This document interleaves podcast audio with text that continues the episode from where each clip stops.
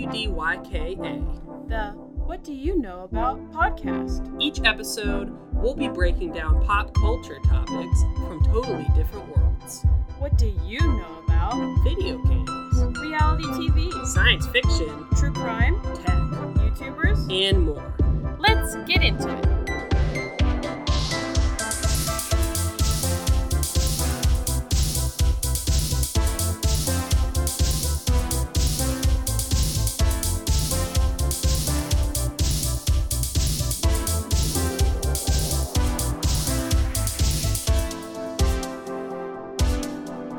Welcome back to another episode of the What Do You Know About podcast. This is our spooky Halloween episode. Episode 5. You know, 5 is a spooky number. No, It's the number of the damned.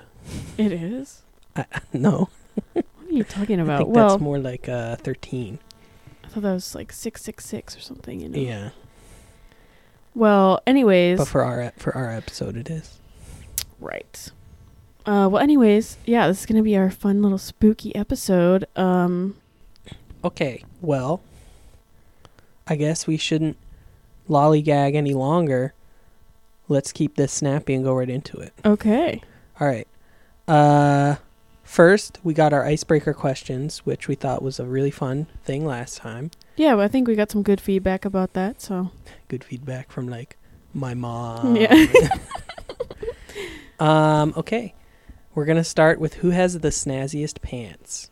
the snazziest pants Yeah. in their wardrobe or I think on it them just right means now. on their body. Neither of our pants are snazzy. I think mine are more snazzy. You're wearing plain black leggings. I'm wearing some kind of You're dressy wearing like shorts, tan car. They're not like cargo. you're wearing short- they're, you capri know. shorts. Yeah, that's more snazzy. Wait, I said capri. I meant Well, um, Khaki. yeah, yeah. Yeah. You're wearing khaki shorts. Not. I mean, I guess you could say it's snazzier than some uh, black Fabletics So I win. leggings, but all right, all right, you won. Okay. Um, let's see. This isn't exactly the same kind of list that you had. Who broke the law most recently? oh no. Um, I don't know. When did I last break the law? I'm sure I've jaywalked recently. um. Oh, I stole something somewhat recently. What was that? I stole a box of diapers on accident. Oh yeah. And I felt so terribly. So I got home and I realized, oh my gosh, I didn't pay for those diapers. And, you know, I have my daughter with me, and, she, you know, it was a while ago, probably like six months ago. So she was a lot younger, and I don't know, more of a handful, I guess. So I didn't want to go back to the store and go back inside and pay for them because it just was like not possible. I don't know. It was like such an overwhelming task. And then I got home and I was like, I, I, I like it was like the guilt was eating me alive so i ended up donating like the same amount of money it costs for a box of diapers to like a, a organization that helps like moms in other countries get like birth care that they need you know but um i think that's probably the last time Okay. okay. most recent time i broke the law i guess Okay. Uh, yeah. I don't know. For me, I think I think we're I think you're good maybe on- you've on run a red one. light or a Run stop sign or something Yeah. Maybe. I'm a I'm a good I'm a you're good a good boy. Who last watered a plant?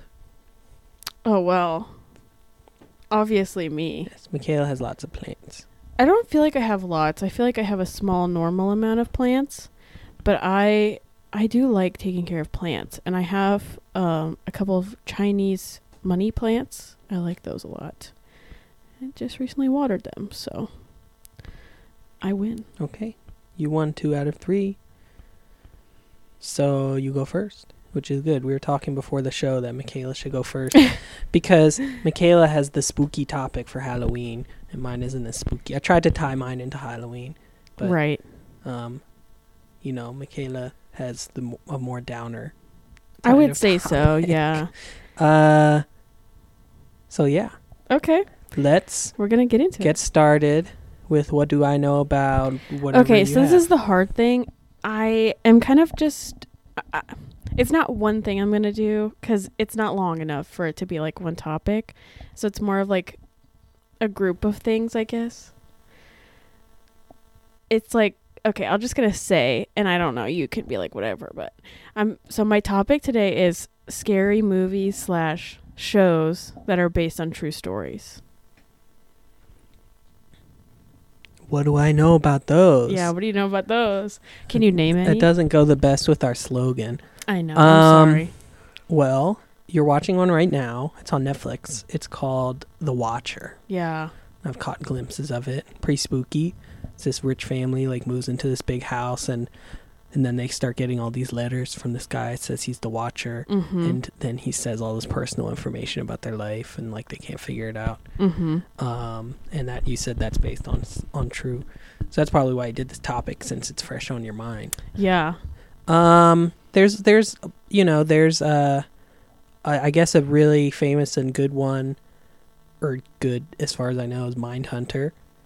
Oh. Mm-hmm. So that's a show on Netflix that's based off a book that I got you for Christmas Yeah, once, just randomly, and then That's it turned true. out to also be a Netflix show, which yeah. was crazy. That's a show about the guys that sort of coined the term serial killer, and, and they did the Mhm. research on like you know what makes somebody serial killer and stuff, like in the seventies. Yeah. It's very good show. The book was good too. It was a little bit too. I started. Re- I couldn't finish it. It was a little bit too gruesome for me to read, all of. But um, yeah. I. I like the show. The show's good. Mhm. Yeah, and uh, I guess there's one about Jeffrey Dahmer going around right Mm. now that that you don't want to watch. I don't know. I have feelings about it. I guess. You think there, you think that stuff like that is exploitative. Well, I don't necessarily have a problem with them making these shows and movies. I mean, it's overdone. That's part of it. It's like find something new. Like you're boring. But um also a lot of times they don't consult any of like the victims' families or the vic, you know, or the surviving victims before they make these shows.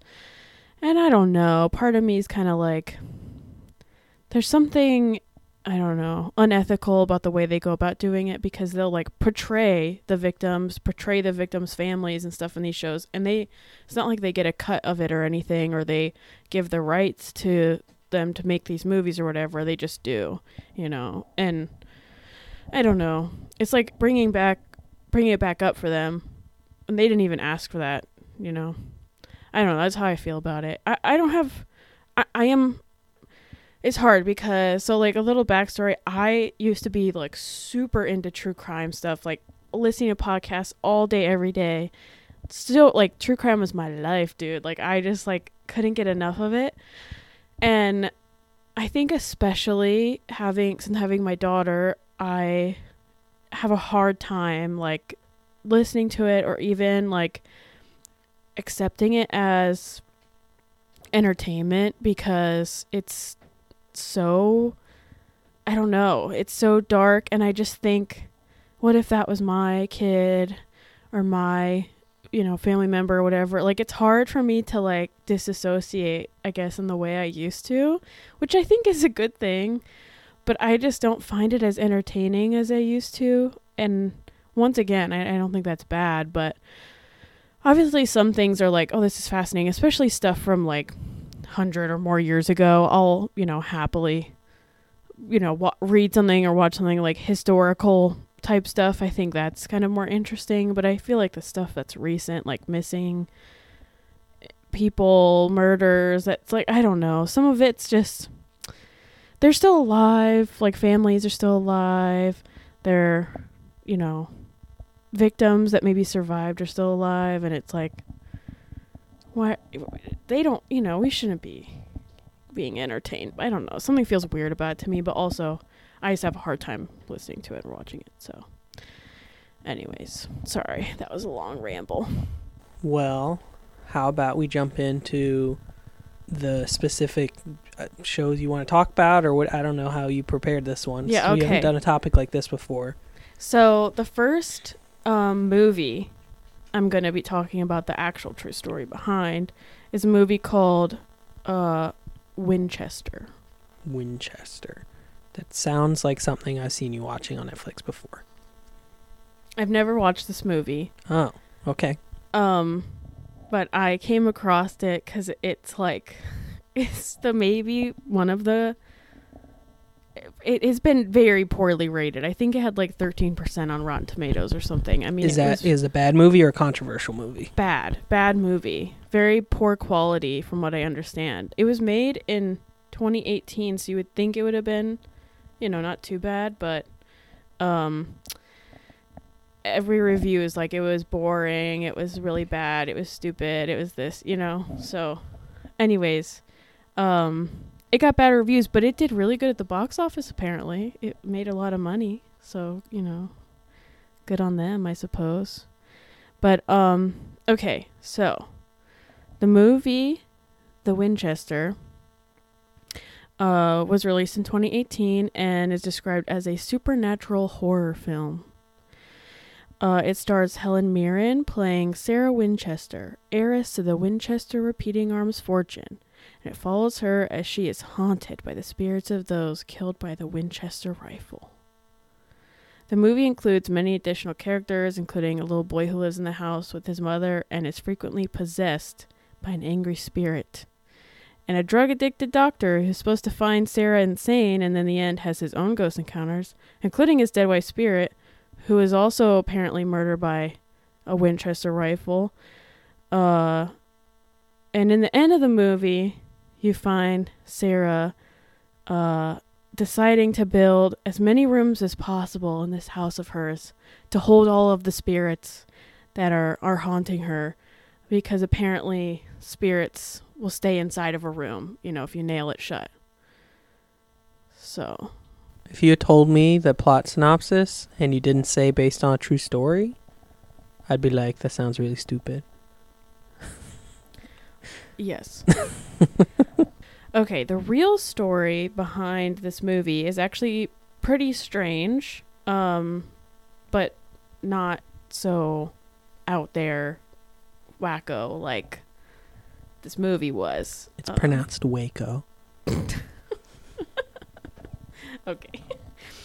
Um so the story is based on uh, what is now referred to as the Winchester Mystery House. Uh, it is located in San Jose, California, and uh, its former owner, Sarah Winchester, was the widow of William Winchester, and um, she was the heiress to the Winchester repeating arms fortune. So, like the Winchester rifle, you know. Okay. Oh. Oh, this was in like 19 18 something. I can't, I'm sorry, I didn't write down the date. So sorry. 1800s, late 1800s. Um she went did suffer from a lot of loss. She had a baby daughter that passed away at a very young age, and then her husband passed away at a very young age and um, she suffered from like a lot of different health issues and ended up being told by her doctor that she needed to move to a warmer, drier climate from Maine. So she moved to California. That's where she ended up buying this house. And, um, anyways, the house itself wasn't anything like outstanding, but it had like six bedrooms. You know, it was a nice place. Something, uh, heiress would buy, I guess, you know. Uh and in the end, after what people say is 38 years straight of renovations, which really wasn't actually 38 years straight, she would start and stop and start and stop a lot. So there's a lot of like break time in there, but people like to say she's been 38 years doing this. Um the mansion uh ended up with this the following you know uh, things 24,000 square feet 10,000 windows 2,000 doors 160 rooms 52 skylights 47 stairways and fireplaces 17 chimneys 13 bathrooms 6 kitchens and one shower Just one shower? Yeah, just one. I guess it's all bathtubs. So, what is so, you know, interesting about it having it being this big? You know, started six bedrooms. Why, you know, what's what's so fascinating about it having 160 rooms? Well, let me tell you. This room, this house is like a never-ending maze of doorways, stairways, rooms, uh all, you know, bathrooms, door, you know, everything you could think of that go to nowhere. Absolutely nowhere. There's you can go up a staircase, you get to the top and it's sealed off. There's nothing there. You open a door and it's a brick like the the you know, the outside. It's there's nothing there. There's windows in the middle of the house looking into other rooms. There's, you know, there. I think there's actually doorways that do open up into rooms below that don't actually go anywhere. You would step out and probably fall and break your neck. You know, uh, there's hallways that end with nothing. There's no doors, no rooms, just a hallway down to nothing. Uh, there are tons and tons of rooms decorated so intricately. I mean, a lot of, I think what they describe it as being Victorian and Gothic style. Um, and it is a architectural marvel, I guess you could say. But also very strange. If Yeah. It reminds me of the Fiddler on the Roof. And there's a song, If I Were a Rich Man, and he says, I'd have a long staircase just going up, and another even longer going down, and one more that leads nowhere, just for show. yes, Except it's the spooky Halloween version. right, right. well, okay, so I don't think she did this because she, you know, she's a rich person. Like she wasn't like, "Oh, I'm rich. Why don't I just b- build a staircase?" Um there's a lot of speculation around why she did all of this.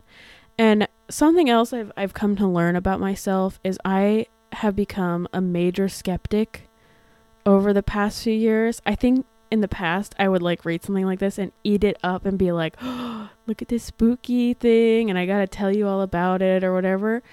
But now I'm like, well, obviously this this and this. It's not, you know, there's no ghost, there's no this or whatever. Which I mean, when you go to like read a Wikipedia page for example, that's what you're to get. You're to get like well, people say that this is the the thing, but that's not true and here's the actual like research and reason why it's this way and blah blah blah. Which kind of ruins the fun of the spookiness of it. So I don't know if I should be like this is actually what it is or just say the spooky thing. I guess I'll do both. I'll say both. Cuz I don't know. Is I don't how do you feel? I don't. I. I don't. I, I just just reveal it. I don't care about. It's like if I want to see a magic show or something, I always want to know how it's done. I think it's interesting. Oh yeah. You like Yeah. you like um learning ho- out how they do like the magic tricks and stuff? Yeah. Hmm. I think it's more interesting than not knowing. I mean, it's not like. I, I don't know. It's like if I'm watching. I keep talking about magic shows. If I'm watching a magic show and I Mhm. don't know how it was done, I'm not assuming that they actually did magic. I'm like, okay, well, they did a trick, so it would be very interesting for me to know what the trick is. You know? Mm. I don't know. I got you. I don't know. I don't. I don't care for, act for you know, mystery in that way. I got you. Okay. All right. Well, um okay, That's I'm me. we'll go into a little bit more detail of the house then.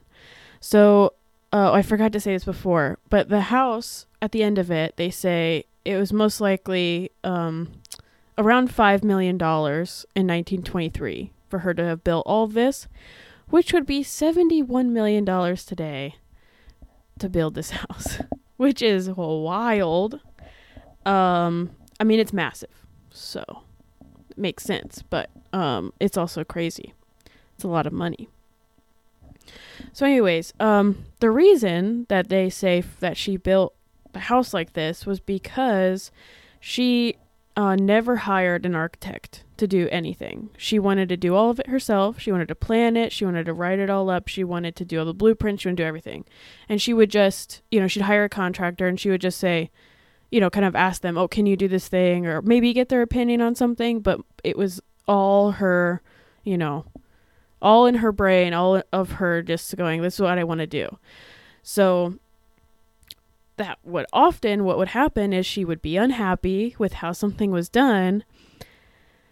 And instead of like having it redone she would um just have you know it it ended there. So like a stairway she'd be like i'm not really happy with the way that looks. Instead of just having them take it out or whatever she would just leave it and have them seal off the end you know? Um and this was something that obviously happened a lot. And there's some like research someone did like their their like thesis their master's thesis or whatever on this and like trying to research why. And um they said like after talking to all the different people and reading accounts and all that stuff that she just liked having workers in the house.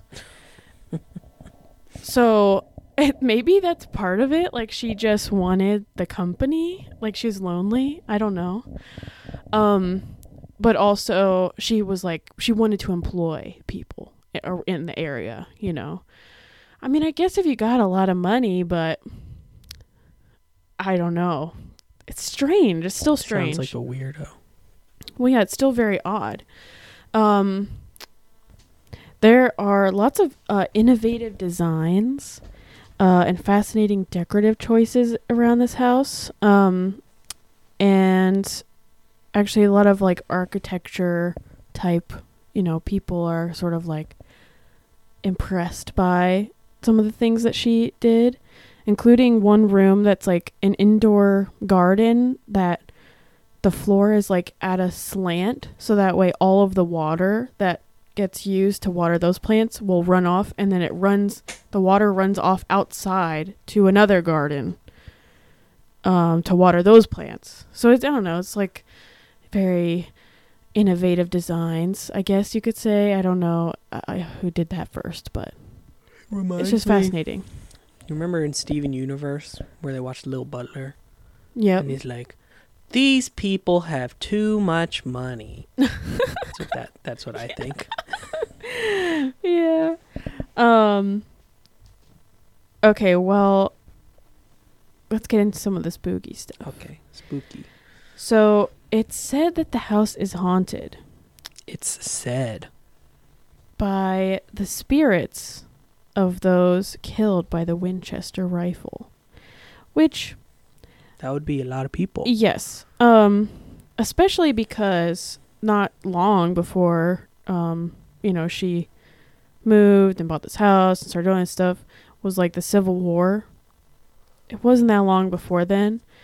And I don't know, you can kind of imagine that a lot of people died and probably at the hands of a Winchester rifle. So um I mean, that's a lot of spirits to keep in one house. Let's, you know,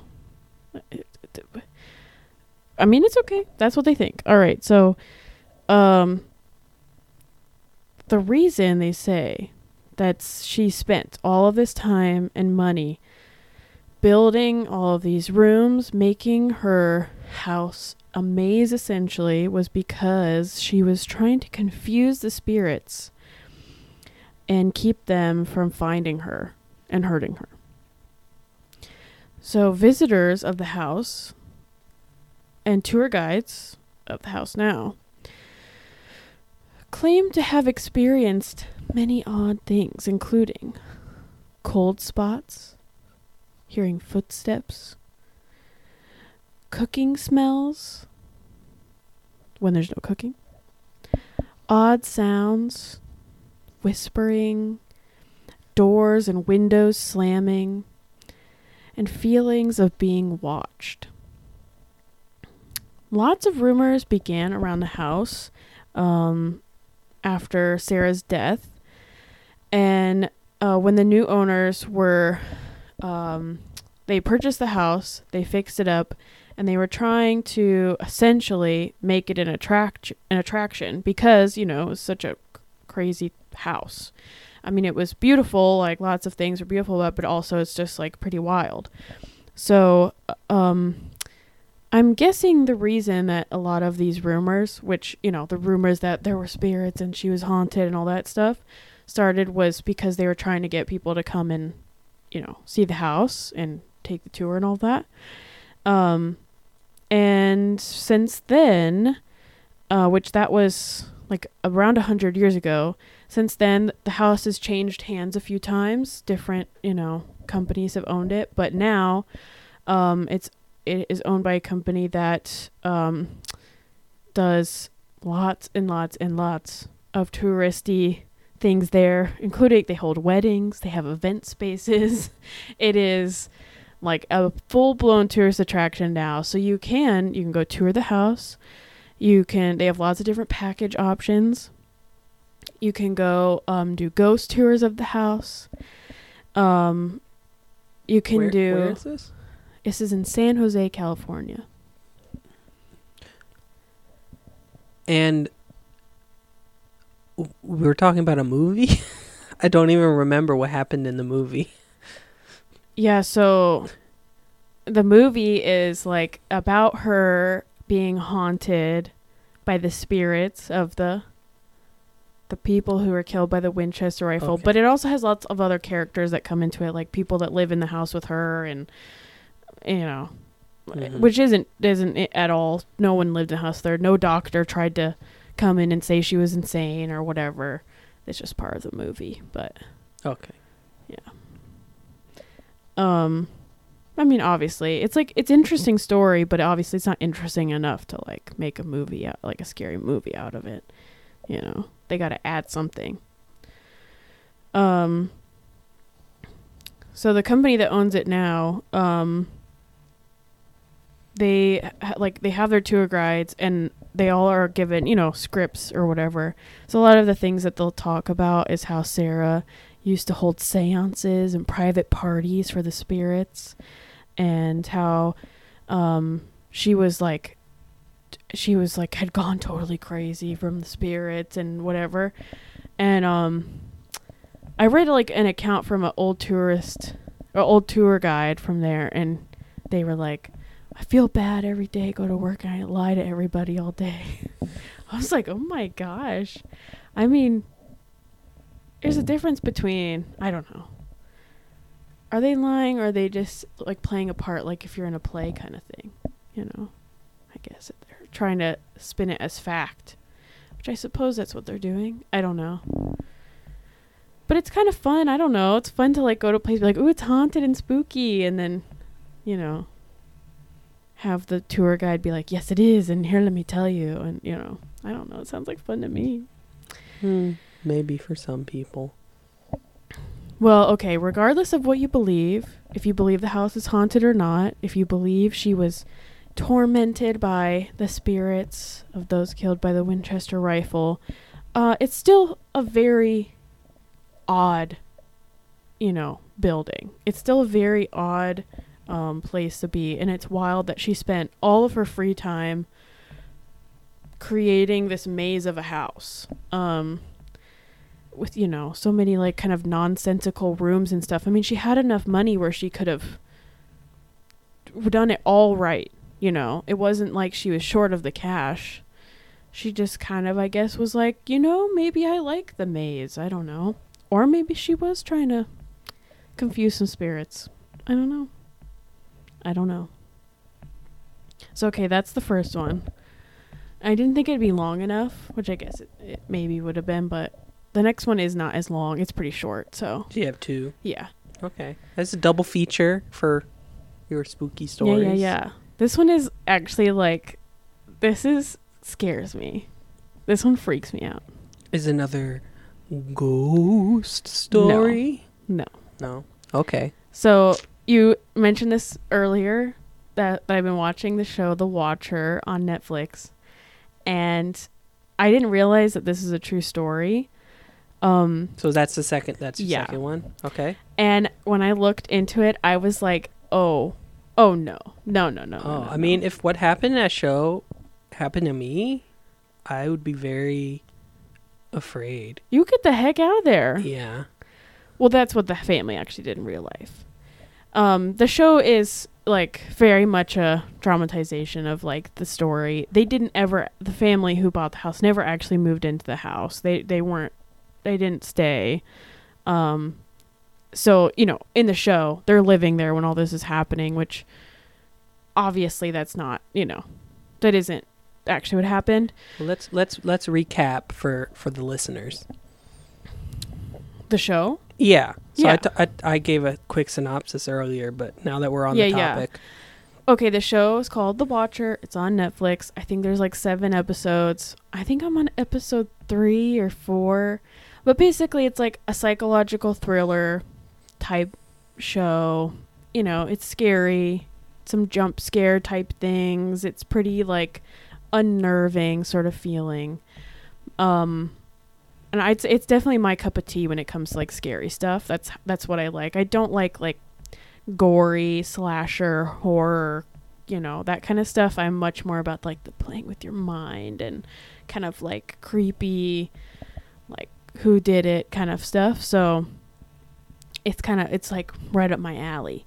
But um the show yeah if you start out it's a family they move into this beautiful home and um in the first i think it's the first episode they get this letter uh, who that's addressed to them from or is addressed to the new owner and it's from the watcher. The what it's Watcher. signed as from the watcher.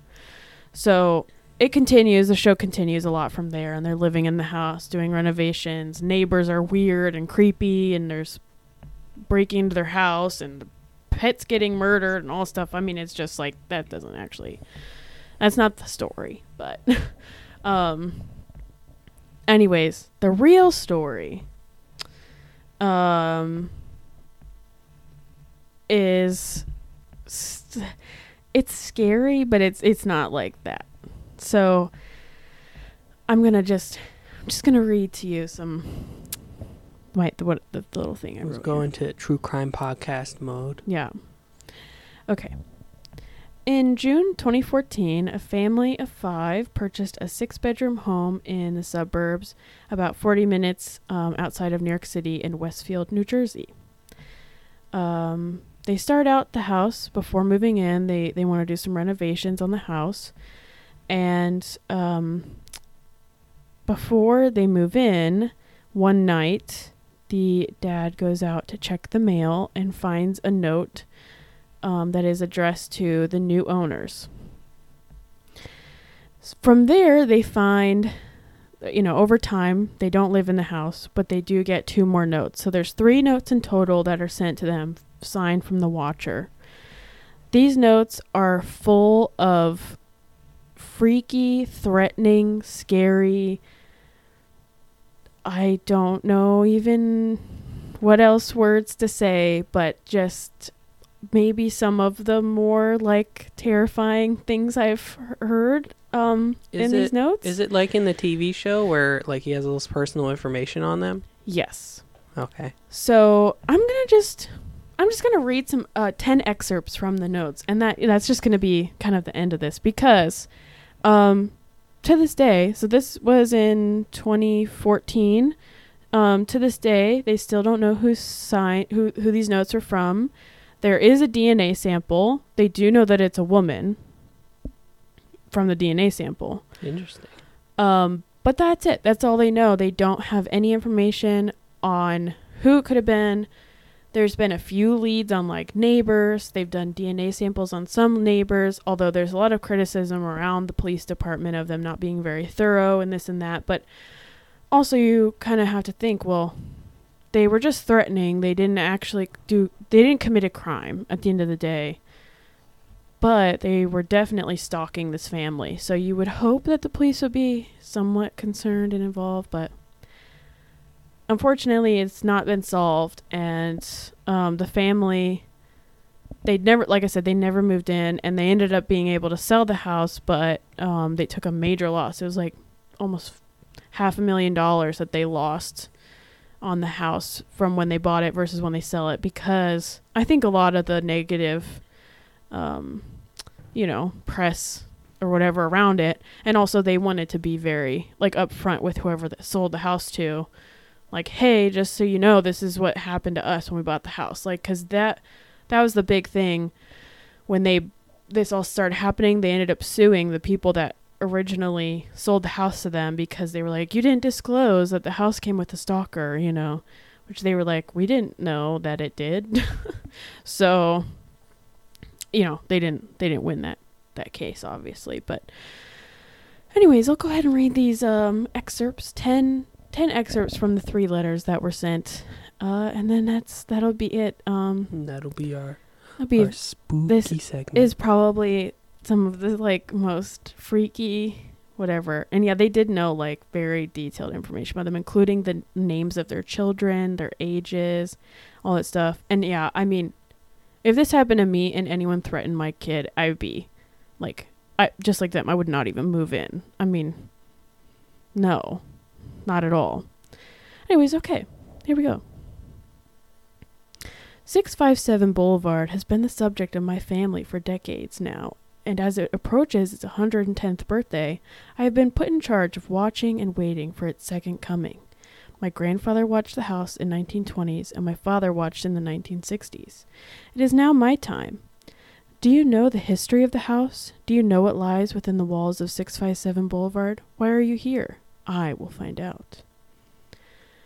Do you need to fill the house with the young blood I requested? Better for me. Was your old house too small for the growing family, or was it greed to bring me your children? Once I know their names, I will call to them and draw them to me. 657 Boulevard is anxious for you to move in. It has been years and years since the young blood ruled the hallways of the house. Have you found all the secrets it holds yet? All of the windows and doors in 657 Boulevard allow me to watch you and track you as you move throughout the house. I pass by many times a day. 657 Boulevard is my job, my life, my obsession. I will rise again. I will be patient and wait for this to pass and for you to bring the young blood back to me. 657 Boulevard needs young blood. Maybe a car accident, maybe a fire, maybe something as simple as a mild illness that never seems to go away but makes you feel sick day after day after day after day. Maybe the mysterious death of a pet. Loved ones suddenly die. Planes and cars and bicycles crash. Bones break. Will the young blood play in the basement, or are they too afraid to go down there alone? I would be very afraid if I were them. It is far away from the rest of the house. If you were upstairs, you would never hear them scream. Will they sleep in the attic, or will you sleep on the second floor? Who has the bedrooms facing the street? I'll know as soon as you move in. It will help me to know who's in which bedroom. Then I can plan better. Have a happy moving in day. I you know I will be watching. I just I remember some of those from the TV show. I mean, that's just some of it. There's a lot worse, like some things that are a lot worse. Like they knew their car, um, the kinds of cars they had. You know, but I feel like that stuff isn't that freaky anymore because you get all that stuff on the internet. Like creepy pasta. No, I meant I didn't Oh, mean spooky oh. stories. I meant you can get all of information on people's lives off of the internet. I gotcha. They learn the name of their kid. I bet that you know somebody could find out our car and the name of our kids and a house that the address of a house we're moving into really really easy. Oh, sure. Yeah. I mean, I think that was part of some of the criticism was like, well, if they really were that worried, why would the mom be posting pictures of their kids on her Facebook page? Or whatever. Like some people like in the town were saying stuff like that.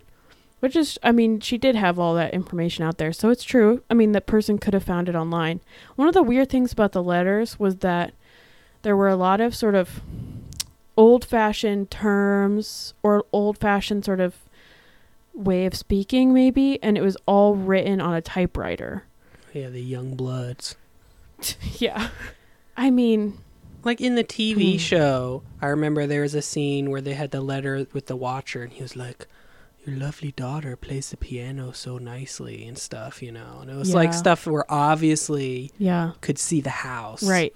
Well, so one of the things that was in one, I didn't read it, but um, one of the things that was in the letters was he mentions or they mention um, uh, seeing the youngest child painting on an easel it through a window in like one of the back or, rooms or whatever, and um, you know that wasn't something they posted a picture of or anything. The only way you would know that that was happening is if you saw them through the window and I think that was probably one of the more like terrifying things is it's like this person is obviously here watching.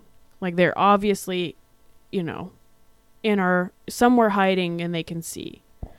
You know. Um and I just don't like it. I don't like that that that that they don't know who this person is. I don't like that they've not ever found out.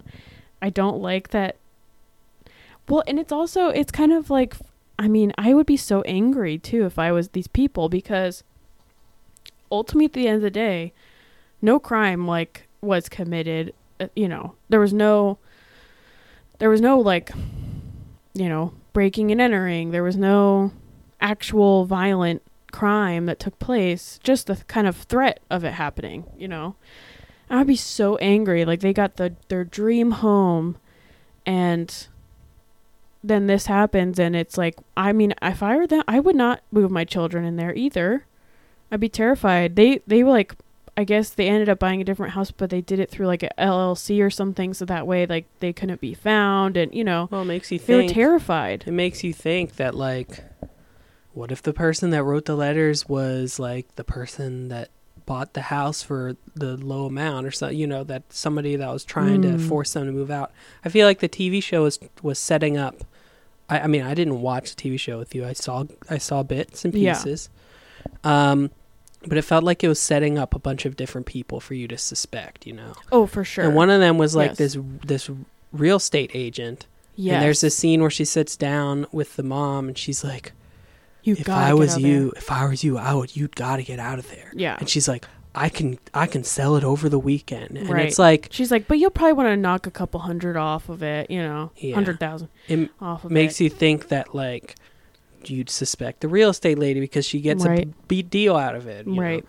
Um, and then there was like this creepy security camera installer person, and there was The neighbors. So I actually was reading the neighbors, the ones that were like in the lawn chairs. There was like these these neighbors depicted in the show the as, like, twins. Yes, constantly sitting in the in their lawn chairs, like staring at them in the window, which I guess was actually true. There was one day where a one of the contractors that was doing like painting on the house had commented to the dad, the owner of the house, um, "Hey, this is weird. Like your neighbors have their." Their lawn chairs pointed towards your house, like they're really close to the road, pointed towards your house, um, and they're just so they can look at what's going on. Is isn't that weird?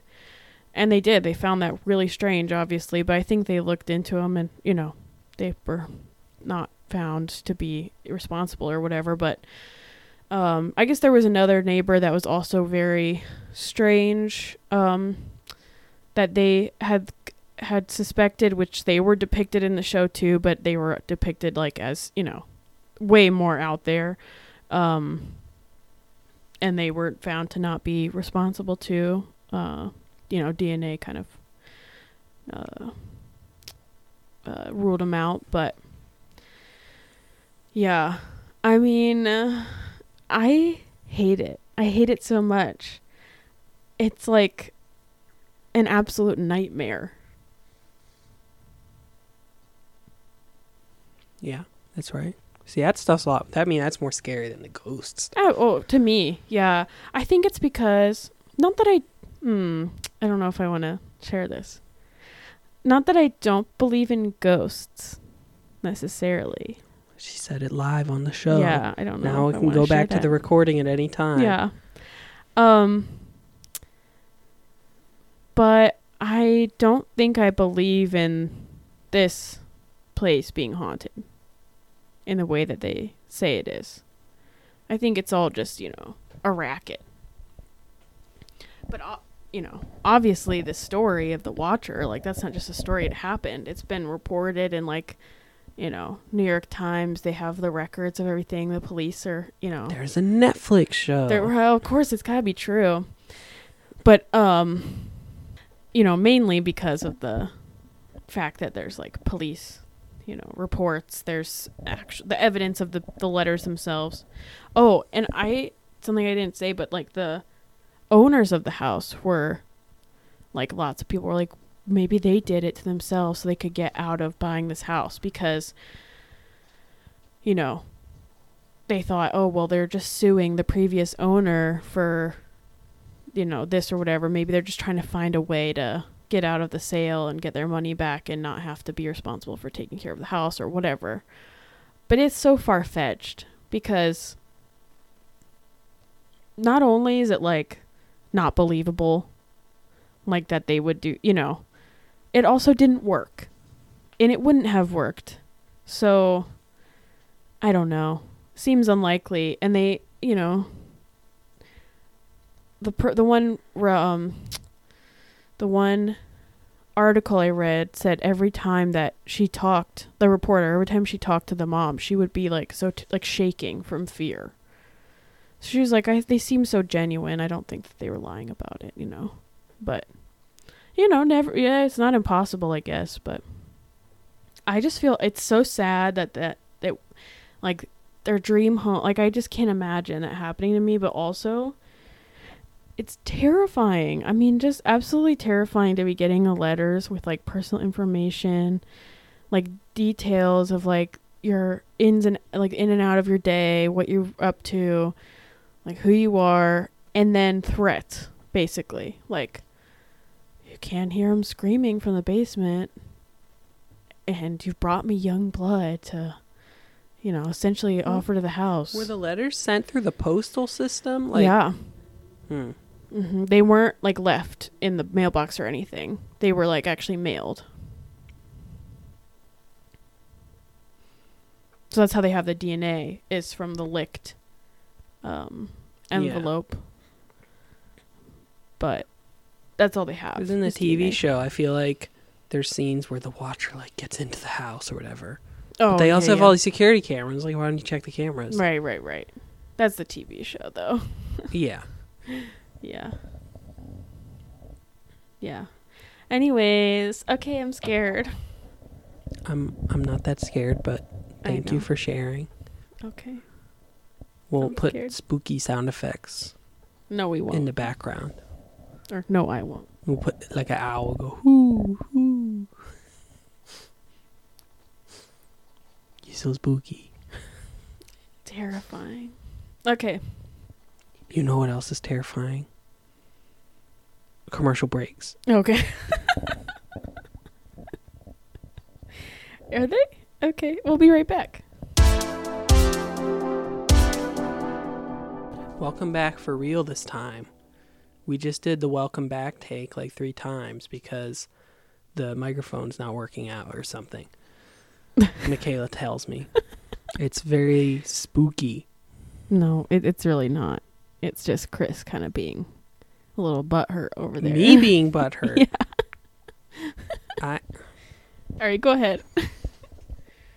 all right. Uh so I had a topic prepared for today Mm-hmm.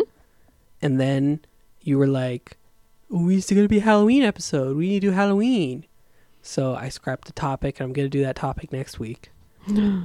So I came up with a different topic, but then I decided not to do that, and I came up with a third topic. Oh boy. It's we.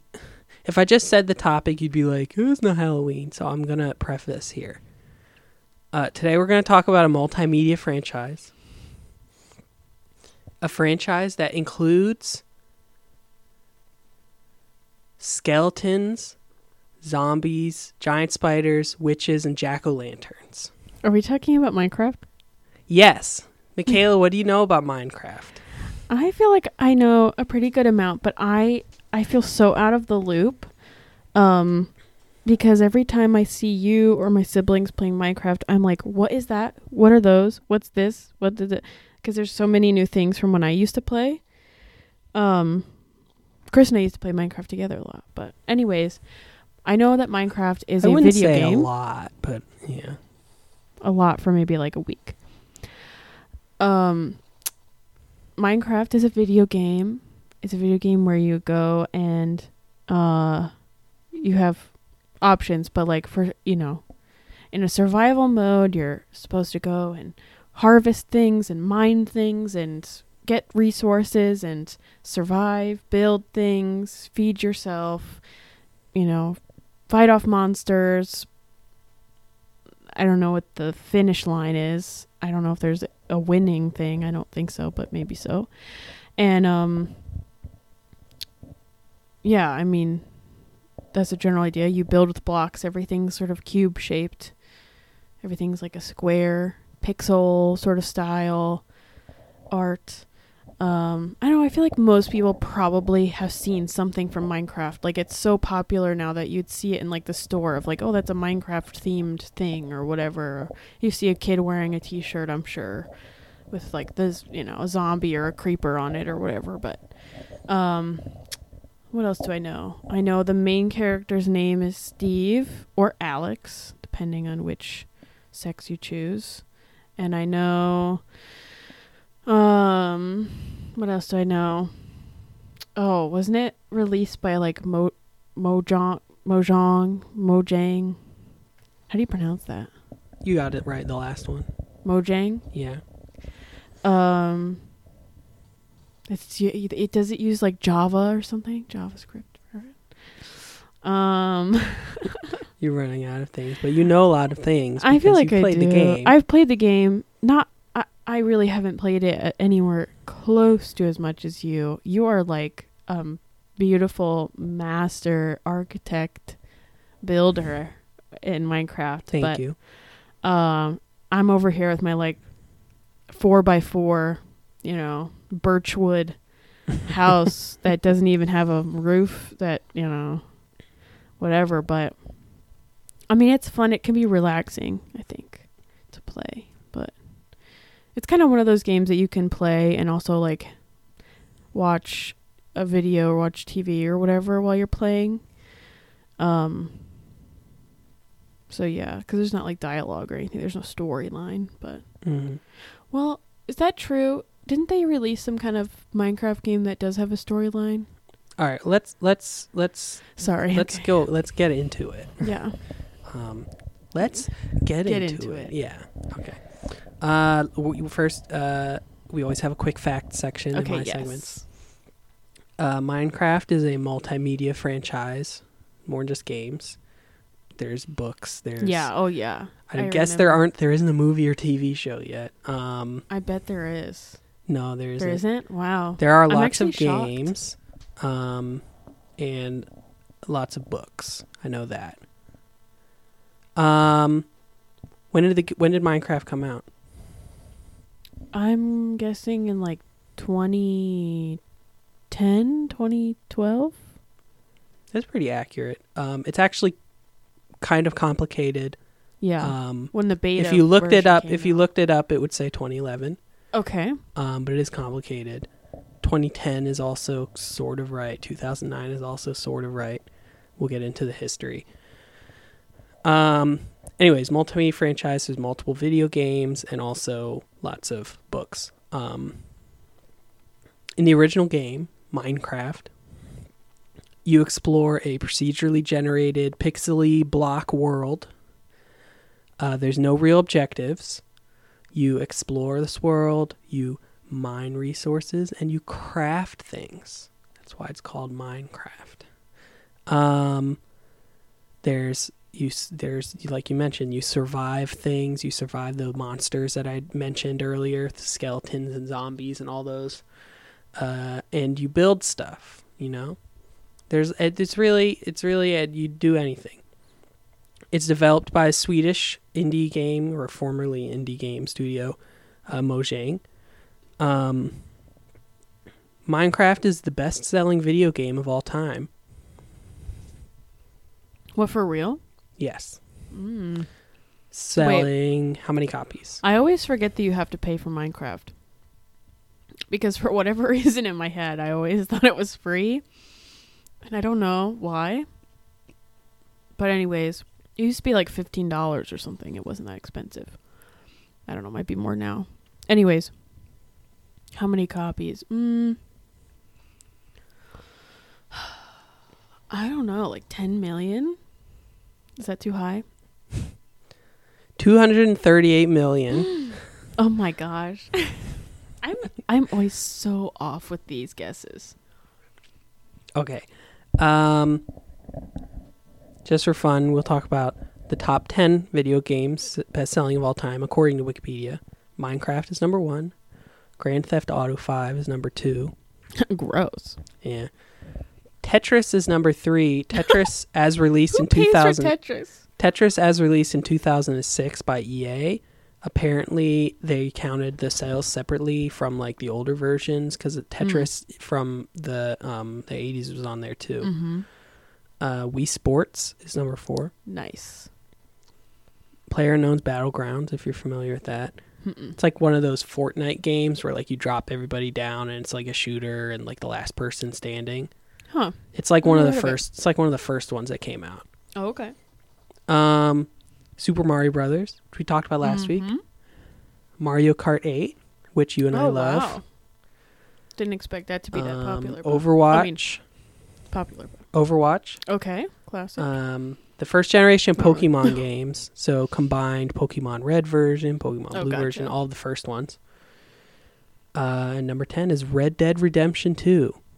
Oh, okay. So those Hmm. are the top 10 best selling video games of all time according to Wikipedia. Interesting. All right, well, let's talk about Minecraft. Uh, we're going to move on from our quick facts segment and go to the about segment. First, I'm going to talk about the game, what happens when we play. So, all this stuff will be familiar to you. Mm-hmm. Um, then, I'm going to talk about the history. So, for anybody that's not familiar, which I'm sure is not many people that have ever played a video game are not familiar with this, um, in Minecraft's most popular mode, uh, called survival mode. It's a first person game, first person perspective. You play in a blocky world, which I'm sure 95% of people, at least in this country, Yeah. have ha know what know what I'm talking about. They they're familiar with the the imagery. Yep. Blocky world. Um, they're blocks that are like half the height of your character. If your character is like two blocks tall, right? Um, it's procedurally generated, which means it's a randomly created infinite world. You can walk forever in one direction and you'll get new terrain to walk over. It's full of lots of biomes, plains, forests, mountains, jungles, tundras, lots more than just that. And un- in underground, there's sprawling cave systems that go every which way. Um, Lava. lava, yes, all that stuff. Um, each time you create a Minecraft world and you start a game, it usually starts with you going up to a tree, breaking it with your fists, uh, getting you get wood and you turn that wood into a crafting bench. And then you use a crafting bench and you take the wood and you make tools. And then you mine some stone and you upgrade the tools to stone tools. And then you mine the iron and you upgrade to iron tools. And then you you make a shelter to survive the monsters. And you make a furnace to get the and it- it's it's just you build yourself you you craft stuff right? A long list of to dos. yeah. There's but it's not but it's no there's no mandated to do Right. right it's all There's no pressure. yeah You can kind of just do it at your own pace. You know? and actually for the longest time none of the, this was all stuff that you had to like look up oh yeah. they didn't have Or figure it out tutorial in the game to tell you Mhm. how to do all this stuff Yeah. Um, yeah, and then monsters come out at nighttime. There's a day-night cycle, um, and really, that's that's that's the game. I remember when I first started playing Minecraft, I was like, like genuinely so terrified Oh of yeah, having to fight the monsters. Like I would get like, like my stomach would be like, I'd be so scared. I would come across a zombie or a creeper or something. I'd be like walking around. oh, I yeah. like terrified. I'm like oh because my you God. die and you lose all your stuff Yeah. and you go back to the beginning and maybe you can't find the house. Right. Right. But it was you made. honestly not it had nothing to do with the risk. It had everything to do with the fact that I was scared to fight a monster. And for people who aren't familiar, one of the famous monsters of Minecraft is called a creeper. It's a kind of anatomical looking creature. Yeah, it has like little legs and that you know, body or whatever, but the legs ha- is like the only one that has like leg things. Um, it's it's it's, It's like all a green. green. It's like a Yeah. green. Uh, Mikaela, you can bleep this out. It's a green penis, and it walks up behind you. Oh no. and uh, it walks up behind you, creeps up behind you, yeah. and it makes a little sound. It goes, and then it explodes. Right. And the part of the, the worst part of it exploding is that when it explodes, it destroys blocks and Everything. stuff. Yeah. hmm And if you're working on your beautiful creation, Right. then it ruins it. ruins it. And you don't even get those blocks. They disappear. Yeah. Most of them. So in Minecraft, you can craft tools, you can craft new types of blocks to build your beautiful buildings. You can craft, you know, and cook your food because you need to keep yourself fed. Uh, you make weapons, you make armor, you make beds that you can sleep in, you make a furnace. Yeah, you make potions. Um, you can get enchantments and you can enchant your weapons and armor to give it new effects and stuff. There's a whole system around that. There's a whole system about making potions that give you different abilities and stuff. There's ton there's a giant list of stuff you can explore and do. Um, the block-based system makes it easy to build big buildings and structures and it's a very creative kind of game. That's sort Mhm. of the main thing you'll be doing in your game for most people. I mean, I don't know that you know lots of there's some people that just like to explore and fight Mhm. monsters. There's some people that only build stuff and they play in the modes where it's not surviving. Mm-hmm. Um you can there's alternate worlds besides just the main world. You can go to the Nether, which is sort of a hellish world that has lava and stuff. Mm-hmm. There's the end, which is this sort of out in outer space world where you can it's it's sort of the end goal, you know, there's no end goal to Minecraft. There's no really beating Minecraft, but there is a place you can go called the end and they have this big dragon and you can kill the dragon. And Yeah. that's sort of the end of the game. And that I think that got added like after I had actually been playing. I don't think that that was there before. I doubt that, but we'll get to the history. Oh, Um well, I didn't know about it. it was a very long time ago that that got added. Hmm. Um 20, 2012 or 2011. Like when the game came out. Okay. when well, when the official release. then I definitely have played it with that in it, but literally had zero knowledge of its existence. Um, an- and another thing you can do, uh, you can make mechanisms and, and gadgets using something called redstone, Mm-hmm. which you mine it out of the ground. You lay trails on the ground, and then you can power it on and off and make like electrical circuits, basically modeled off of real world electrical circuits and you know logic gates and um. That's another thing you can spend your time on. yeah, I've know? seen some really impressive things done with those. Oh yes, go Pretty wild. online. You'll find full calculators and CPUs built out of Yeah. redstone. wild. It's a lot more in calc. I remember cal- the calculator was the big deal back in like 2010, 2011. Mm. There'd be some YouTube video where it's like, I made a whole calculator in Minecraft. You can add two numbers together. And It's like, this is absolutely ridiculous. Nowadays, they have like, you could play Minecraft in Minecraft. they made a computer that plays Minecraft Oh my on it in Minecraft. Um, all right. Uh, last, uh, that's that's the overview of the gameplay for anybody that doesn't know. Um, last couple notes about the gameplay. Minecraft is super popular game play with other people, so it's not just surviving on your own, but you can set up a video game server and host a shared world where more than one person plays on the same world, which It's a is pretty fun way to play. very fun way to play. Yeah. Um, there's a creative mode, which is basically you get all the different blocks in the game an infinite amount. And so Mhm. it's more for people that just like building houses and stuff, you know. You Mhm. can fly around, it's a lot easier. You don't have to worry about monsters. Um last thing to note, there's a huge wealth of player created modifications or mods. Um all any anything you can think of. There's mods that make the graphics really pretty.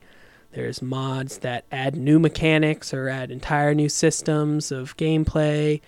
Uh, there's people that make entire fictional worlds in Minecraft. Like there's two there's two different Minecraft servers that have all of Middle Earth from the Lord of the Rings. Oh yeah. You go and explore it all. So cool. Um, there's mine. There's like Minecraft mini games inside of Minecraft. I used to play on this Minecraft server. It would have hundreds of people, and um, they had mini games on it, like the Hunger Games, where if anybody has read or seen the movie Hunger Games, it's uh, you know, it's like a last person standing, kill every single other person kind of thing and you start in the middle and you rush towards the middle and you get the stuff and then you all disperse and then My you gosh. people last person standing. This was before like, Sounds fo- fun. this was before like Fortnite and all that stuff where those games are really popular. Right. Um but yeah, so they have that. They have games where like you run around and you break the blocks beneath people's feet and try to get them to fall into the pit. Oh my gosh. Um hide and seek, that's always really fun. Just it's just hi- basic hide and seek. Um My sister and I used to watch um some YouTubers that would do like um uh this one like game in Minecraft where you would get like tasked with building a certain thing or whatever and they had to uh you know you had to like isn't creative mode but you had to build the thing in like a certain amount of time and then you'd get like voted on which one was the best or whatever mhm. uh and I always loved watching those those Yeah. were really fun point is that Minecraft as a game for many people is more than just the game as presented. It's a whole platform for lots of ideas and tons of things and whole worlds and communities and stuff. Um, anyways, that's everything about the game. Uh, I'm going to talk about the history of the development and then we'll move on to my patented cultural impact segment. yay Uh, let's talk about the history. Uh, Minecraft was first created by Swedish indie game developer Markus Persson, aka Notch, um, mm. in 2009. So he was a developer at King, who's famous for the Candy Crush uh, game. okay You know yep. Candy Crush, Yep. right? Um, and one of his side projects, you know, was he became Minecraft. Um, he was interested in making uh, like a base building game, like games like Dwarf Fortress and Roller Coaster Tycoon, where you sort of develop Okay. things. Yeah. And then also there was this other indie game called Infiniminer, which was sort of the a 3D block sort of based game where you break blocks and stuff. And he's sort of inspired by that, along with these base building. He wanted to add some like RPG elements, like the monsters and fighting and Mhm. stuff like that.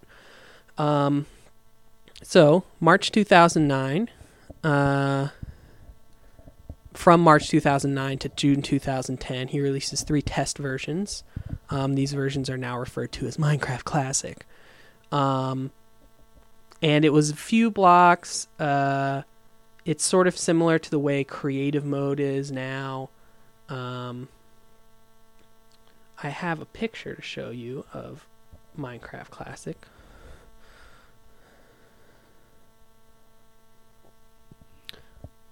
Yeah, it looks like a very simple pared down version of Minecraft. Yeah.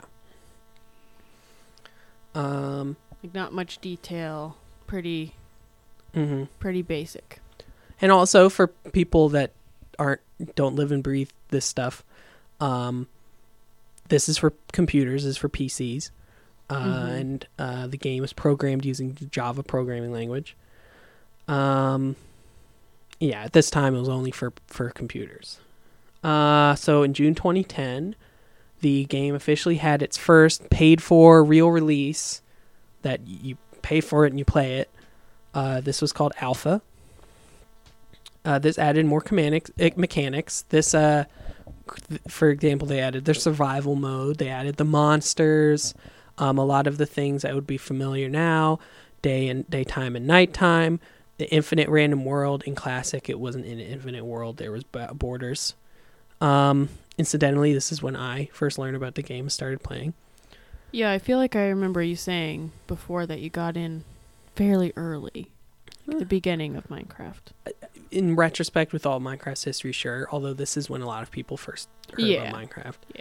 Um, I but I guess it wasn't mainstream. It was like people that play video games. It Right. wasn't every single person. Right, which Yeah. now it's like there's not very many people that you could say under a certain age. right. Like, have you ever heard of Minecraft? Like, I, and most people are be like, Yeah. yes, At the time, it was like a cool video game that people were talking about online. right, Um, the gameplay model going forward would be you buy it once and you own it forever, and the game the developers continually add stuff to the game forever and ever. right. Like, you don't have to buy DLCs or whatever Yeah. to up, you know, to add or update your game. It's always gonna update itself. Which at the time was very novel. yeah, Nowadays, it's very common for games to work like that. right, Um, beta, the beta version released in December 2010. Uh, so the alpha was June and the beta was December. Uh, there's more features and stability. Less than a month after that, while still beta, there's no advertising, no ads. It's not on Steam. Like it's not of no marketplace. This is just word of mouth. You go to the website and you buy the game. One million copies. wow, that's pretty wild. I mean, I gotta imagine that that's like very unusual for an indie game. Yeah, I mean, especially for the time. I mean, this is Yeah. not, like I said, it's not on a marketplace. You don't go on Steam Right. and see this on the store page. Right. This is people posting YouTube and Twitter and all social Yeah. media, and they go to Minecraft.net and they buy the game. Um, the official release of the main game, version 1.0, November 2011. So that was about a year after beta launched. Uh, at this point, there were 16 million people. That's so many. I mean, that's wild. That's That's crazy. about the guess that you had for how many it's sold now. I now. know. I know. Um, I just. I bet this man is like, he's set for oh, we'll get there. lives, Um, not even just for one life.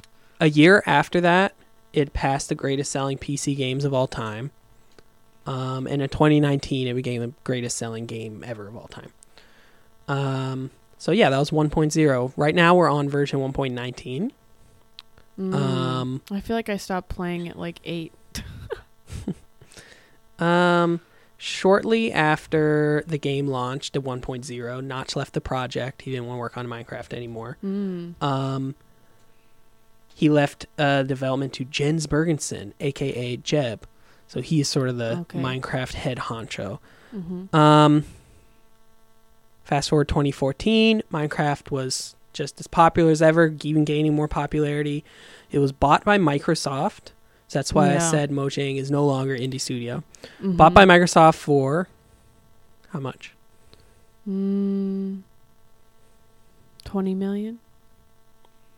Two and a half billion dollars. Oh my gosh, I'm really bad at these number things. Um, I and mean, no, I just shouldn't even bother. You're talking about Notch being set for life. Oh life. my Notch became a billionaire. Oh yeah, yeah, he did. He he he joined Forbes list of billionaires after this deal.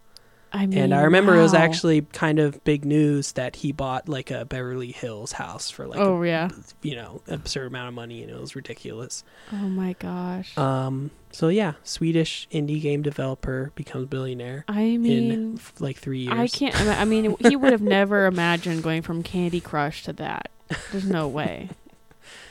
Good for him, Um, you know. Good for him. Well, apparently he's pretty controversial, but maybe we'll take that off the air. Oh really? Yeah. Oh no. Well, no. Maybe I retract. I I do not support.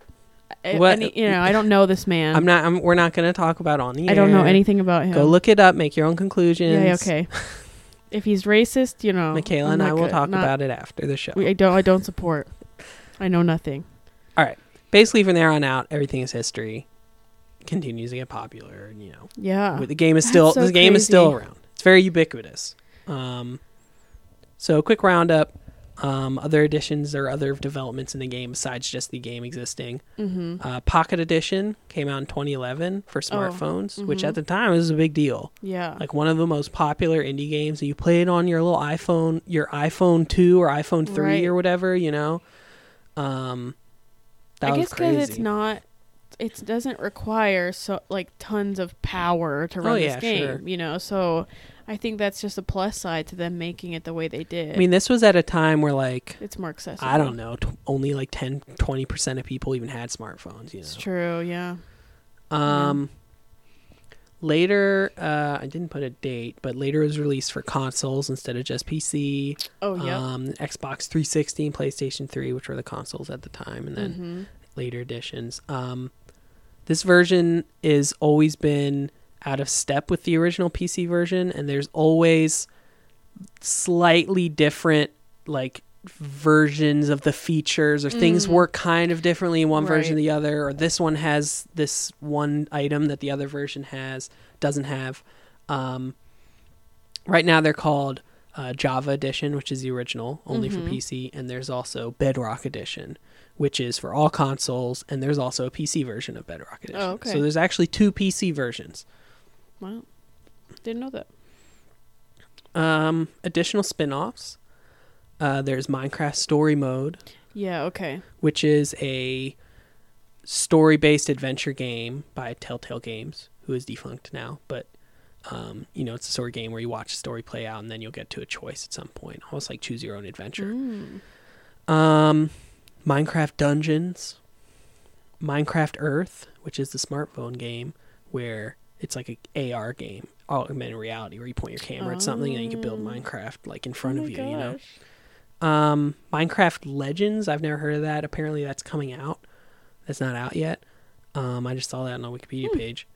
Um, Minecraft. This the Minecraft Steve and Alex, who are the names of the default characters you play as, Mhm. Are in uh, Super Smash Brothers Yes. now. Uh, that was a really big deal when that happened. I was like, everybody was like, "Oh my goodness, Yeah. that's crazy!" Right.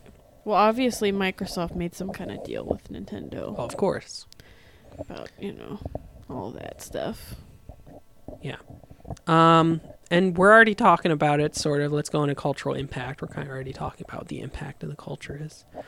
Um, I would say, this is me. This is not Wikipedia. This is probably the most culturally impactful video game, at least of this century. Mm. Probably of all time, after like Super Mario Brothers, which we talked about last week. Right. I mean, I can't, I, I can't think of any video game that's more culturally impactful. Um, I other than you know some of the first video games or thing you know super mario brothers yeah. Which which sort of brought video games to zeitgeist as a thing in general there's the arcade stuff like pong or pac-man maybe Maybe Pac-Man, but most people know what that is at least. I don't know if everyone knows what Pong is. Like that's not his like a household name kind of thing.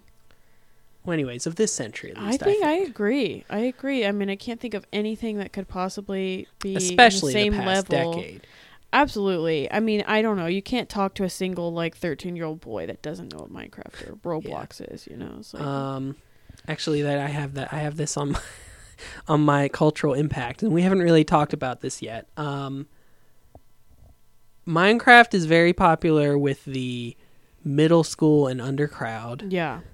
Um, so Minecraft's never been explicitly a kids franchise or targeted at children in particular.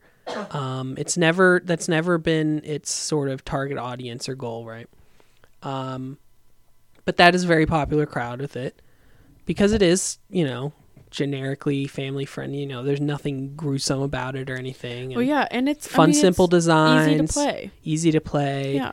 Um, from my personal experience, I wouldn't say I had ever seen, you know, like an elementary school kid or I I started playing Minecraft I was in middle school, so I can't, you know, judge that. Yeah. But I can't say that I ever saw it as like all my middle school friends and the, even the kids in elementary school know Minecraft, you know. Mm-hmm. I wouldn't say until I had just about started college in like 2014-ish is when I started to notice like kids wearing creeper hoodies and like, Right. You know, like your siblings at that Oh, time. yeah. Some of your siblings at that time were that age, elementary school, Yep. and, you know. Um, and I was like, oh, geez, is this like this is like a kids thing now? Like this Right. is like the new like you know SpongeBob or whatever. Yeah. Yeah. Yeah. Um, so that was a really interesting development, I think, especially for me, somebody that started playing in middle school and thought of myself as being like, I'm cool on the edge playing this new Right. indie game. And this is like, what, like, you know, wait, this is like children? something that like all the 20 somethings play and I'm ahead of the curve. Right. And then, you know, sort of maybe uh, middle school me 10 years later would be like, I'm going to play Minecraft. That's like what all the other kids do, you know? Yeah. Yeah. Yeah. That's very funny. interesting. I do appreciate that Minecraft has never really catered their marketing or products or anything specifically at children. Right. They're sort of as a product of Sweden, like Lego or IKEA. They're sort of a generic like fun for the f- it's for the Yeah. whole family, Right. you know, like a fun vibe where it's not offensive and Yep. it's fun for everybody and it's just about having fun and there's no strings attached, that kind of thing. Right. Um, there are a lot of parallels with Lego. They're Swedish companies. They're both about building. You know, a lot of people think of Minecraft as like virtual Lego. Mm. I don't know if I would have ever thought that, but it makes sense. There is Lego Minecraft. There's true. collaboration. You can buy yeah. Lego set that. that is Minecraft. Um. Anyways, culture. There's tons. There's there's a lot of cultural impact to talk about. Is like I said, it's very impactful. Um, yeah. just on video games. So this is not just on culture as a whole, but on the culture of video games. This is one of the first video games or first successful video games using early access model, which is you don't work on the game for years and years and then put out the game and then that's it and then you put out Mhm. DLC or something and just know this game is in development, early stages, lots of bugs. You release it to everybody, they pay for it, and then you just work on the game. And whenever you have something to show, you just put it into the game people play it Right. you know Right. this is very common now at the Yep. time i remember at the time i was like what is this like what this is like or, or the game isn't out yet like Right. it's, it's what it's like you can just play it and they'll just add stuff to the game You're like, forever how? How will they do that? yeah um this is huge this is such a big influence on the way that games are made now Yeah. um, especially online games and um, what's called like games as a service or or um, I guess games as a service. I thought software as a service is more of a business term, but um, like a game where you get a dedicated player base to play the game even when it's not complete or it has bugs and they sort of there's a dialogue between the players and the developers and the developers add features continuously to the game as the players are playing it right Mm. this has never happened before hmm games of the 2010s though and onward are they're all like this especially online games Right. Yeah. Um we talked ear- ear- earlier about this already it's one of the most popular games ever it became one of the most popular games ever without advertising at all That's. I mean, that is like. and this was Wild. because this was the new age this was the dawn of social media mhm. 2009 is when the very first version of Minecraft came out.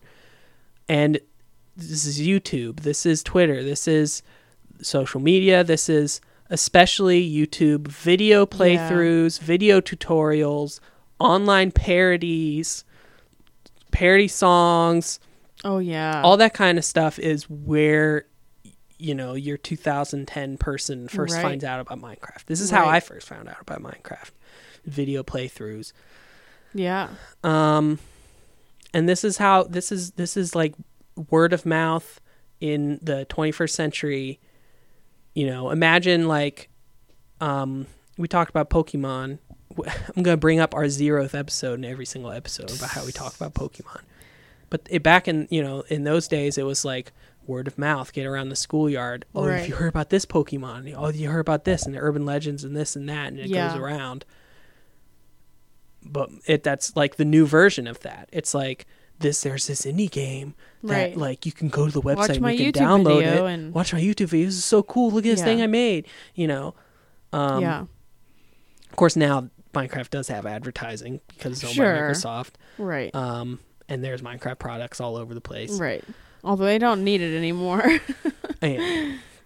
But yeah, th- that's what's the big thing to, to take note is that if you've never Yeah, heard, if pretty you wild. don't know anything about Minecraft and you're listening to this, just know that 16 million plus players before there was an advertising budget, all word of mouth, all YouTube videos, all social media.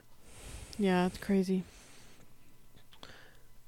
It cemented the 2010s in gaming as an era characterized by sandbox games where you can do whatever, open world games where you explore and you just, you know, you go whatever way you want, crafting systems where you take, you know, you collect all of these materials and then you make stuff out of it. Um, experimental indie games, all of these things are like, if you think about the 2010s in gaming, Mm-hmm. the history of the 2010s in gaming, they are like so closely linked to Minecraft.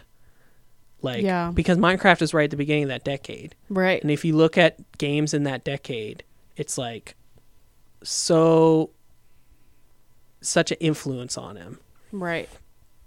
In addition to the stuff we already talked about, early access and all that. Yeah. Um, another world is very influential on is the educational world. My understanding, and I don't have numbers on this, but my understanding Minecraft is like a staple for like school computers and like educational programs and stuff. Mm. Um, I know there's like a Minecraft EU like uh, foundation that like tries to get like Minecraft into schools and stuff. Um, I it it's just just the the there's a lot of computer science elements for Mhm. one. It's great for teaching STEM because I already talked about the redstone Right. system inside the game. You can create computer circuits and stuff. In addition, they've built a lot of systems inside the game where you can type into the chat box and do stuff like almost computer code and Oh, yeah. functions and stuff like that. Mm-hmm. That's a more recent development.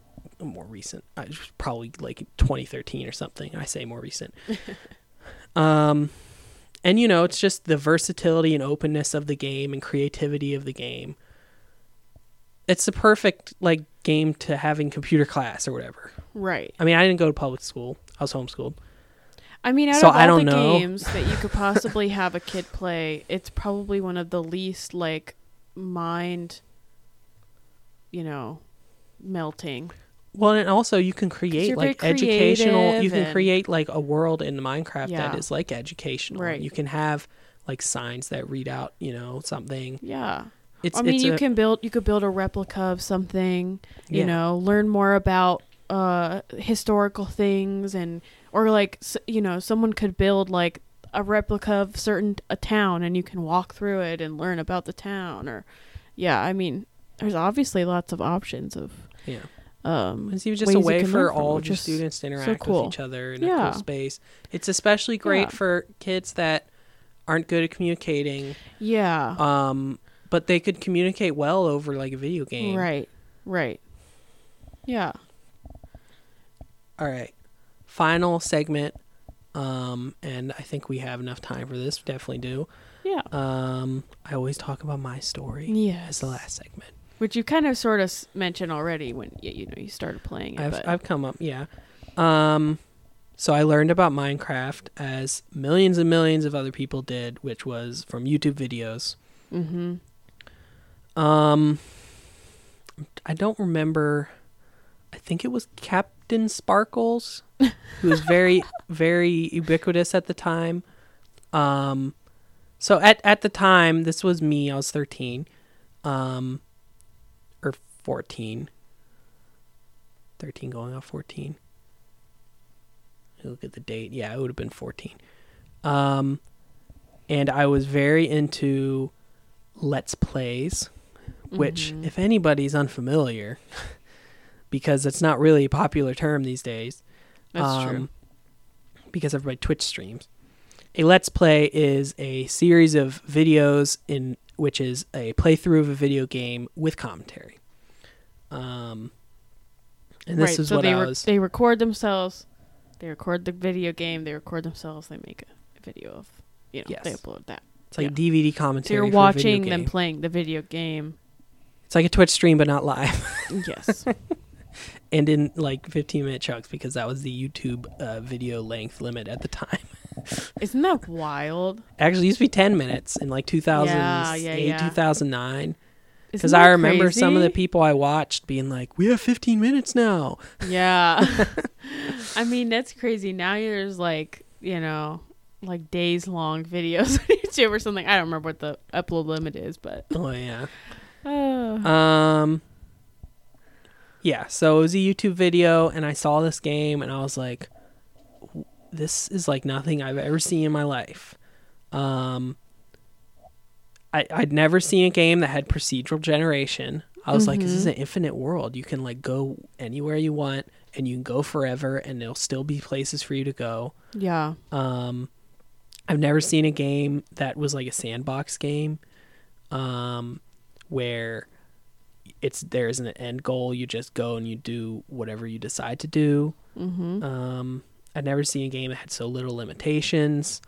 Um, and that's sort of what I was interested in at the time. I wasn't interested in like building stuff. Of course, nowadays that is actually what I do mostly when I play Minecraft is I build things. Right. Um, since then, I probably, and this was tw- 12 years ago. since then, probably never gone more than six months without playing Minecraft. Yeah. Um, I remember when I got the game, I played it for like a couple weeks, and then I got kind of bored, and then I didn't play for like four months, and then I came back because I saw a YouTube video of somebody like making a redstone thing, and I thought it was like the Mm. coolest thing ever. Mm-hmm. Uh, that was EthosLab, by the way. That's a classic Minecraft YouTuber. I think he's Mm. still. I think he's still around. There, there was a phase in my life, like in high school, where like I just watched a whole ton of Minecraft YouTubers, um, and they, they, I watched all the the ones that I watched were all of the um, uh, Mind Crack. Mind Um, crack. Yeah, so MindCrack was a Minecraft server um, that this one guy hosted, this one YouTuber hosted, and a bunch of other YouTubers were on it too. Oh. And so you'd watch people's episodes, and you know you'd see somebody else in the background, and, Oh, they, and you watch their episode, and you'd see the other side of their perspective or something if they do a crossover. I gotcha. You see other, you see people building on their stuff. Yeah. You know? Um, I used to watch with with my sister. Her like usually during like our our lunch break at work, we would sit and we'd watch like different YouTubers that did Minecraft stuff yeah. on I- on uh, different. Um, I was always kind of picky with that kind because there are some people um, that I thought were like annoying and high energy. yeah, And yeah, one of the, the people that your sister your sister watches um the Yogscast people. yeah. I'm not sure if she still does. No, but I'm sure she doesn't anymore. Um, but I was there was uh, maybe it was just because they were more popular. Maybe it was Yeah, you know, maybe like I was they're being too popular snooty, for me. or maybe it was just because like I didn't like like yelling and screaming or something. And everybody I watched was really low scream. key. not yelling and um, screaming in like a negative way. It's more of like ah creeper ah you know. Yeah, I mean, Yeah, uh, so I watched the people was more like low key or something. I know what you mean. Um, but yeah, you Yeah, know, high it was- it was energy. being snooty. They're you know, very they're very snooty. um I don't know, like lots of humor and stuff is kind of a big part Yeah. of it. I don't know. I always enjoyed watching those. I mean, uh, It's fun. PewDiePie, who's uh, Oh, uh, yeah. I don't, I don't know, he's is he Swedish? yes, Um, he's number he started out YouTube. playing Minecraft, and he's number one on YouTube. You know, He has the most subscribers out of anyone. so obviously very big cultural Yes. impact on YouTube. I, want, I don't know. Maybe that's where he got his start. I have no idea. No, it is. That's actually crazy, isn't that? Yeah. Wow. Now he's Um, number one. Yeah. I'm sure if you looked at like I don't know 2011, 2012, 2013, and you looked at like trending topics on YouTube, I bet like Minecraft is Oh, number yeah. one like all three years or something. Right. Um. Or just the YouTubers in general were probably the most popular. Probably Yeah. a lot of them were. But anyways, once I got back into that game after learning about Redstone and stuff, I basically didn't stop playing it for any more than like a month until I was like 23. oh my gosh. I don't even want to know how many hours you have. I mean, you can't count it, I guess, because it's not possible. but- Yeah. Yeah. Around the time that Minecraft 1.0 came out, um, a friend of mine asked if I want to play on a server because I'd only ever played single player. Mm. Um, and so yeah, so getting on server and building stuff, and that's sort of been you know part of my life ever since then. Yeah, I mean, you Um, still do that. I wrote down probably more hours of my life in that game than any other game. Um, If you had to just guess, how I much do you think? Do you think a year's worth of time you've spent? so I the game? remember we had on that server that I mentioned, we had a statistics like plugin Okay. where it would tell you like blocks, number of blocks you placed, and stuff like that. And it also had the amount of time you played. Yeah. And this was like I don't know, 2013. I'd been playing on it for like a year. This Mhm. is a server where I had like a big giant pyramid and all that stuff. Oh yeah. and at that time my statistics was was two weeks Okay. of time Mhm. so 24 hours times 14 Mm-hmm. 240 plus you know you, you Okay. Yeah. Um it's like 300 something hours so i don't know maybe half a year lifetime probably not that probably more Yeah. well here's the thing and here's here's During like, your most. Yeah, it's probably. I mean, you. I'm sure you put in a lot of hours. the, the repetitive times. and you you you mentioned this right at the beginning the repetitive tasks of placing blocks building a giant thing mining, mining things. stuff clear, clearing out space so you can build Mhm. stuff you know that's not like a speedy thing it's not you know, click click click and it's gone it's like it's sort of intentionally time. made slow Yeah. partly to incentivize you to upgrade to something that makes it faster you know Right. sort of adds the upgrade it's partially to like make it a sense of accomplishment when you've done a Oh, sure. task Sure. um, and for people that don't care about that you play creative uh, right.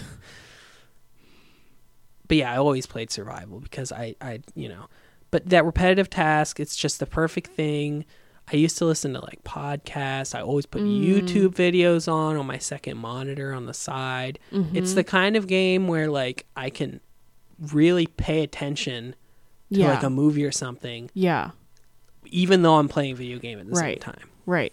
Which you know, I've heard from like a couple friends that have like like ADHD or different things like that. That, that kind of it's stuff perfect. Is like yeah, exactly. Like playing a mine, doing Minecraft and watching something or listening to something is like the best thing for them because they're able to really focus way more than they. Well, it's like if I'm they listening to like listening public to speaking or like Yeah. a sermon or something. Yeah, it's like if I'm just listening and looking, it goes like difficult. right it through goes your over your ear- head. Yeah, exactly. But it, once you In get out like a other. doodle pad and you're like drawing a little Yes. cube or something, it's really easy to listen. right. It's like that, but it's a video game. Yeah, yeah. I Um, totally get it. I get it for sure. I mean, it can be really hard to concentrate on things regardless, but then also just I don't know, there's something kind of Yeah. therapeutic about um Minecraft, something like the repetitiveness of it. I don't know. Yeah. And and another thing, and this is the last thing um, that I'll bring up, is that the idea of virtual spaces and virtual worlds, and like this is a place you've created, especially you play on a server and you just go back day after day after day or whatever. Mhm. This is a space that you've created, and this is a place that you live Yeah. and it's ever changing and evolving, but it's also ever familiar, and you can always go back. Right. And you have memories in your mind. I still have memories of specific times that I listened to this podcast episode Mm. or this YouTube video, and I placed this block in this place, yeah, or I yeah. was clearing Working out this space project. on my pyramid 10 years ago and I remember when I built that in my pyramid 10 years ago Yeah. and and sometimes you go back to the old world save and it's kind of like you're going back to a place that you haven't been in so Right. long. You know what's funny is I have I have like a distinct memory of like a certain part of like a server that you and I played on before we were married or whatever we were still dating and we yeah, were we like got in a big fight because I wanted Oh, you to build something a No, I wasn't way, talking about then you stopped playing forever. Yeah, I wasn't talking about that. We did get in a fight, yes. Um, but no, I distinctly remember we were building something or whatever. It wasn't negative, but I can just remember like we were having a really nice conversation and building this thing, and I just remember like the feeling of that, and I can picture in my head what it was that we were building and like what it Mhm. looks like. Um, Yeah. isn't that funny? I don't know. Yeah. I think a lot about virtual spaces and spaces in general because I feel like that's the way that I dream. When I Mm. dream at night, I dream about locations. I dream about the, f- yeah. the feeling that it's like to be in a space. Mm. And I think about that a lot. A game I used to play a decent amount is Star Wars Battlefront, the newer version Mhm. um, by EA. And that's a game where it's mostly only online. And on my platform, just PC, people don't play anymore. And so you think about these spaces, these these levels that you play on, and you become so familiar with them because you play them over and over, Mm. and you just feel like you know you live in that space. like you know it. And now you can't go back. Yeah. It's the same kind of feeling of my childhood home kitchen being renovated or the church that I grew up in being redone yeah. when Yeah. I was like in the middle of high school and now I can never go back to those those childhood building, yeah. places. Yeah. And that's the sort of feeling I think I would have if some of those old Minecraft worlds. I think most of my old Minecraft worlds exist still. and I have them on my Mm. computer somewhere, or the old servers and stuff. Because Yeah. I've taken over a lot of those servers that I had my friend originally, so I have all the world saves. But like, you know, some of those were deleted. I'd be like, you know, It that'd might be the be same really kind sad. of feeling. Yeah. Yeah. I would be. Yeah, I know what you. I get what you're saying. Wow. Well, because yeah, you've made memories there. Like whether or not that it's like, um, Because when you play a first-person video game, you're sort of stepping into a space in a way that you never can in any in, Yeah. in, in other types. You know, Right. it's, it's it's a it's a really it's personal. very unique, and it's what. Yeah. especially in Minecraft because it's so open. It's a sandbox. You create a home for yourself. You create resources for yourself. It feels like you're in that space in a way, Yeah, and especially if you're playing with friends. I almost mean, more than it would be like playing a virtual reality game. mhm. But it's a really Mhm. tailored experience. Yeah. You know, if you Yeah. play a virtual reality game and it's really linear, like a movie or something, that's not nearly as virtual reality as playing such an open, Open sandbox game and- yeah. as uh, Minecraft. Wow. Some food for thought. Yeah. Um, anyways, I still play, uh, not as often as I used to. Um, right now, I'm running a server for Mikaela's sister and some of her friends. Um, Yeah. I sort of took it over because the person that was running the server, uh, like was having problems or something, or Didn't have time. I think. Yeah. didn't have time. um, and so I took that over because I have good experience. Oh yeah, it's, it's speaking like computer stuff. Um, I'm I'm a I'm a computer programmer, um, and I learned a lot of that stuff in in my fir- very first experiences with like computer logic and Yeah. like programming and I was stuff. gonna ask. I was like, oh, I A lot of that something to do stuff- with it. yeah, a lot of that stuff um I I learned with with Minecraft or Yeah. like with Redstone and and stuff like that. Um Yeah.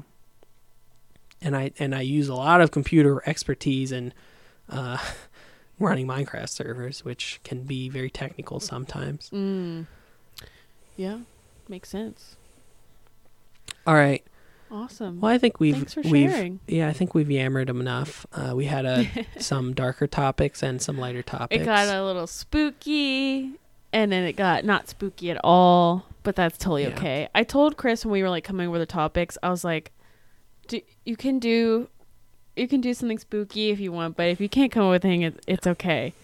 And um, Well, now I don't have to come up with a topic for next time because I already have one. yeah, that's good. Well, I liked your topic. It was good. Thanks. I think your topic was interesting. I thank you. I'm still terrified. My doors are locked. I'm like, I'm like, I can't, I can't. doors are locked in in Minecraft. In Minecraft, In Minecraft, in Minecraft. Oh my gosh, it's a good meme. that is a really good one. It's a classic. Uh, um, not classic.